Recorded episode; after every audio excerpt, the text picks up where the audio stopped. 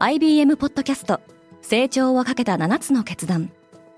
成長をかけた7つの決断とは今後3年間に世界を形作ると予想される7つのビジネストレンドについて IBM が何千ものクライアントとの対話に基づき提言をしたものです。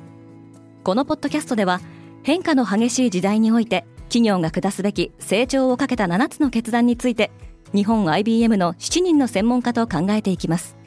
今お聞きのリスニングサービスにてぜひフォローボタンからフォローをお願いします。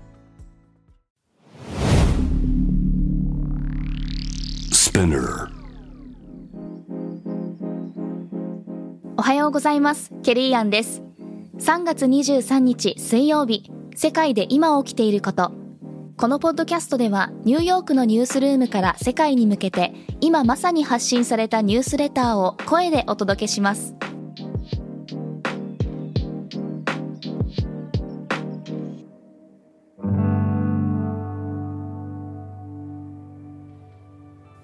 ウクライナはキエフ郊外を奪還した。ウクライナ軍は首都キエフの西部に位置するマカリフを奪還したと発表しました。ロシアはマリウポリへの砲撃を続けておりポーランド大統領はその攻撃をナチスによる戦争犯罪と比較しました。国連によるとロシアの侵攻により1000万人以上が故郷を追われました。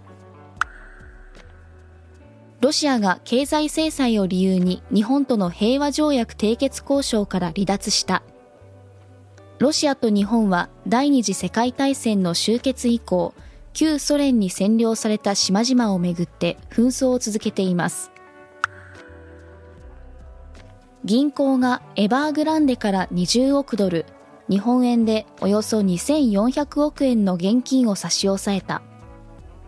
銀行が第三者への担保として差し押さえたのは、中国の不動産開発会社、エバーグランデグループ子会社の恒大物業集団の預金です。また、エバーグランデグループは2021年12月期の決算発表を延期しました。テスラがベルリン郊外にヨーロッパ初の工場を開設した。アメリカの EV 自動車メーカーテスラは新しいギガファクトリーについて1万2000人を雇用し、年間50万台を生産するほか、本場ドイツの自動車メーカーに挑戦すると発表しました。ウクライナは中国のドローンメーカーにロシアによる使用を阻止するよう要請した。ヨーロッパのハイテク企業がロシアから撤退する中、ドローン大手の DJI は個々のドローンを停止させることはできないが、ソフトウェアに特定の制限を課すことは可能だと述べました。ロシアはアレクセイ・ナワリヌイにさらに禁錮9年の刑を言い渡した。詐欺罪などで有罪とされている反体制派指導者のナワリヌイは、獄中から手紙を通じて、侵攻に抗議するようロシア人に呼びかけていました。全米のディズニーの一部従業員がストライキを実施。ディズニーは社会問題のために立ち上がることを求める声と、政治的圧力に対応するとの間でバランスを取る必要があると気づいたようです。今日のニュースの参照元は概要欄にまとめています。明日のニュースが気になる方はぜひ、Spotify、Apple Podcasts、Amazon Music でフォローしてください。Quartz Japan では世界の最先端を毎日2通ニュースレターでお送りしています。他にも先月からは世界で暮らす女性の喜びや悩みを伝える新シリーズポートレートオブミーがスタートしています。詳しくは概要欄に載せていますので、ぜひこちらも見てみてくださいね。ケリーアンでした。Have a great day!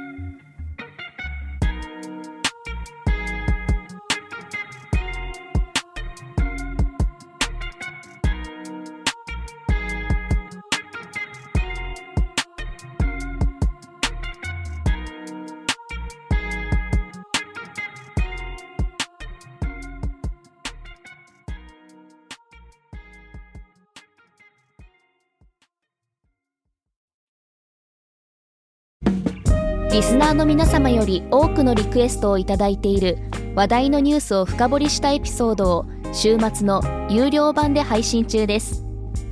今なら1ヶ月無料トライアルを実施中。詳細は概要欄に記載しています。この機会にぜひ聞いてみてくださいね。感想ご意見もお待ちしています。